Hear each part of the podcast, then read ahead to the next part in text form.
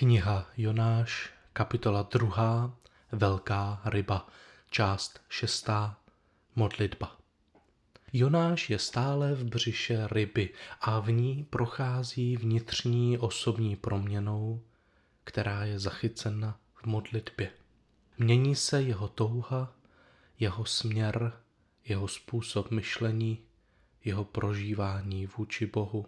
Duchovně se odráží ode dna a stoupá vzhůru. Bůh ho zachránil a on se k němu obrátil.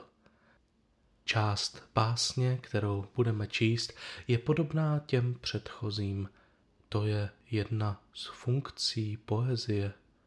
Zastaví nás. Mohli bychom jednoduše říct jednou větou, Bůh Jonáše zachránil a on se změnil. A plynule bychom pokračovali v příběhu.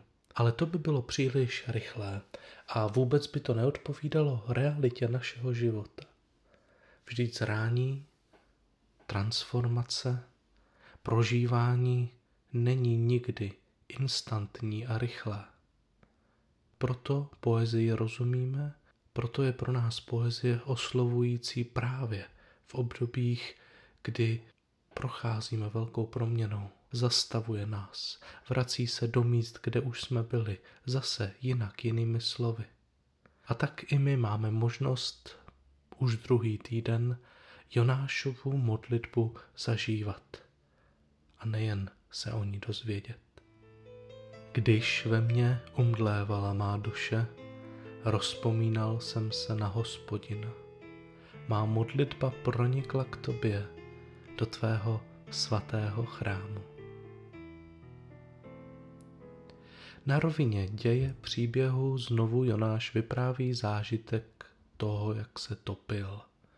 Už ho opouštělo vědomí a pak se probral v rybě. Je zachráněn, je naživu.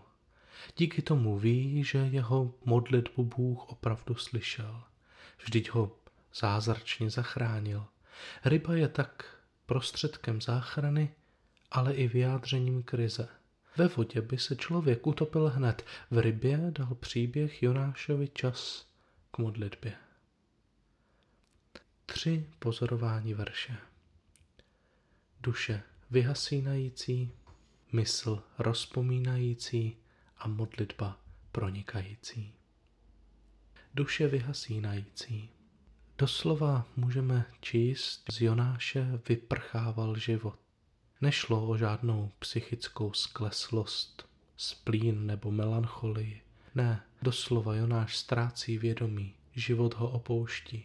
Minule jsme si řekli, že ho Bůh zachránil na poslední chvíli. I tento obraz to potvrzuje. Jonáš už zavírá oči, loučí se s životem, je přesvědčen o svém konci. Je to modlitba duše umírající. Mysl rozpomínající se.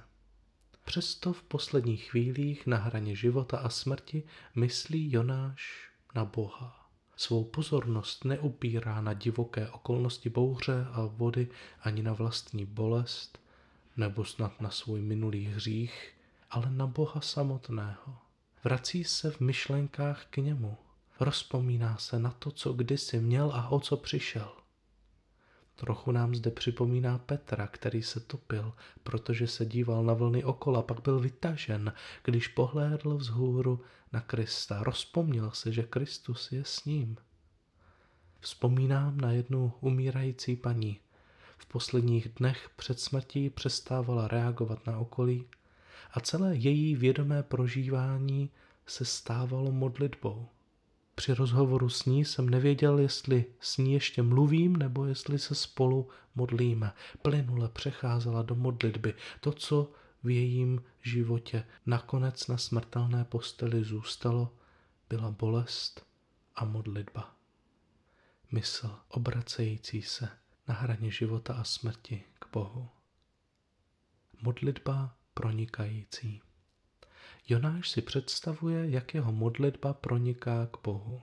Drží se fantazie, že přestože sám Boha nevidí, v chrámu není, tak jeho modlitba má sílu, má křídla, překonává prostor a proniká k Bohu. Opírá se o víru, kterou vyjádřil už Šalamoun v modlitbě při tom slavnostním otevření chrámu. V první královské 8. kapitole čteme Vyslíchej prozbu svého služebníka Izraele, svého lidu, kterou se budou modlit obráceni k tomuto místu, vyslíchej je v místě svého přebývání v nebesích, vyslíchej a odpouštěj. Šalamoun se modlil za ty, kteří ve víře se budou obracet v modlitbě směrem k tomuto místu, aby je Bůh, který sídlí v nebesích, vyslyšel. Je tu tradicí Bible zakotvený obraz, kterého se Jonáš drží. Ať si kdekoliv, představ si při modlitbě chrám, natoč se k něho směrem a Bůh tvou modlitbu v nebesích uslyší. Bible představuje lidem modlitbu ještě jinak. Kniha Zjevení například přirovnává modlitby k vůni kadidla. K vůni kadidla, které se šíří až k nebi. Vůně se totiž šíří na dálku, neviditelně. A tak si lidé představovali, že modlitba je cítit podobně. Asi před 50 lety byl dělán výzkum mezi dětmi, jak si představují modlitbu, jak si představují, že se modlitba dostane k Bohu. Odpovídali, že tam doletí, doplave, že je tam donesou andělé. Modernější děti si pak modlitby představovali jako bezdrátový telefon, kdy s někým mohou mluvit na dálku. Dnes jsme na dálkové přenosy ještě větší experti. Objevili jsme způsoby, jak přenášet zvuk a dokonce obraz neskutečnou rychlostí po celém světě. Představit si přenos modlitby, to, že modlitba dospěje ode mě někam, není problém. Akorát máme větší problém věřit tomu, že na druhé straně komunikačního kanálu je někdo, kdo by nás slyšel, kdo by se o nás zajímal. Jonáš potřebuje metaforu, obraz, představu toho, že jeho modlitba opravdu dospěla tam, kam měla. A znovu se opírá o Bibli. A o stejné obrazy se opíráme i my. Věříme, že naše modlitba dospěje tam, kam má duše vyhasínající, mysl rozpomínající se a modlitba pronikající. Bůh, který slyší modlitbu člověka těsně před smrtí. Dokonce nejen, že ji slyší, možná můžeme být ještě o krok dál a říct, že je touto modlitbou sám oslaven. Apoštol Pavel ve svém zamyšlení nad životem a smrtí napsal slavnou větu, že touží oslavit Boha jak životem, tak smrtí. Jak chcete oslavit Boha smrtí? Krom toho, že se to možná podařilo Janu Husovi a dalším slavným mučedníkům, co my, obyčejní lidé, jak oslavujeme Boha smrtí? Umírá k boží slávě ten, kdo vnímá smrt jako zisk. To je argument apoštola Pavla. Umírá k boží slávě ten, kdo vnímá smrt jako zisk, protože bude s Bohem. Umírá k boží slávě ten, který je i ve smrti zaměřen na Boha, tak jako Jonáš. Ve chvíli smrti rozpomínající se na Boha. Nemyslí na nic jiného. Bůh zůstává jako to poslední, co v jeho vědomí přetrvává.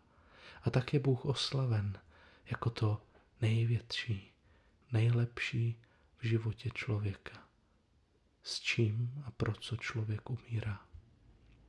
Pane Ježíši Kriste, ty jsi se stal novým chrámem, místem, které není geograficky umístěno na kopci v Jeruzalémě, ale příběhem, kterému věříme. Jsi Bohem, ke kterému se v modlitbě vztahujeme a věříme, že naše modlitby slyšíš a že jsi jimi oslaven. Vždyť můžeme dělat tolik jiných věcí, než se modlit. Ale ve chvíli modlitby směřujeme naše srdce, naši duši, naši mysl, našeho ducha k tobě. A tobě schází sláva. Slyšíš náš vděk, Slyšíš naše přání, touhy, stížnosti, bolesti i radosti. Děkujeme ti, pane, za lidi, kteří umírali a svou smrtí oslavili tebe. A my jsme u toho mohli být. Děkuji ti za lidi, kteří nám ukázali, že lze i smrt v pravý čas vnímat jako zisk, protože si připomínali tebe v modlitbě před smrtí. Díky za jejich svědectví. Díky za to, že se nemusíme smrti bát. A že jak život plný dobrodružství a služby, tak i smrt může vést k oslavě tebe. Sláva tobě, Kriste. thank you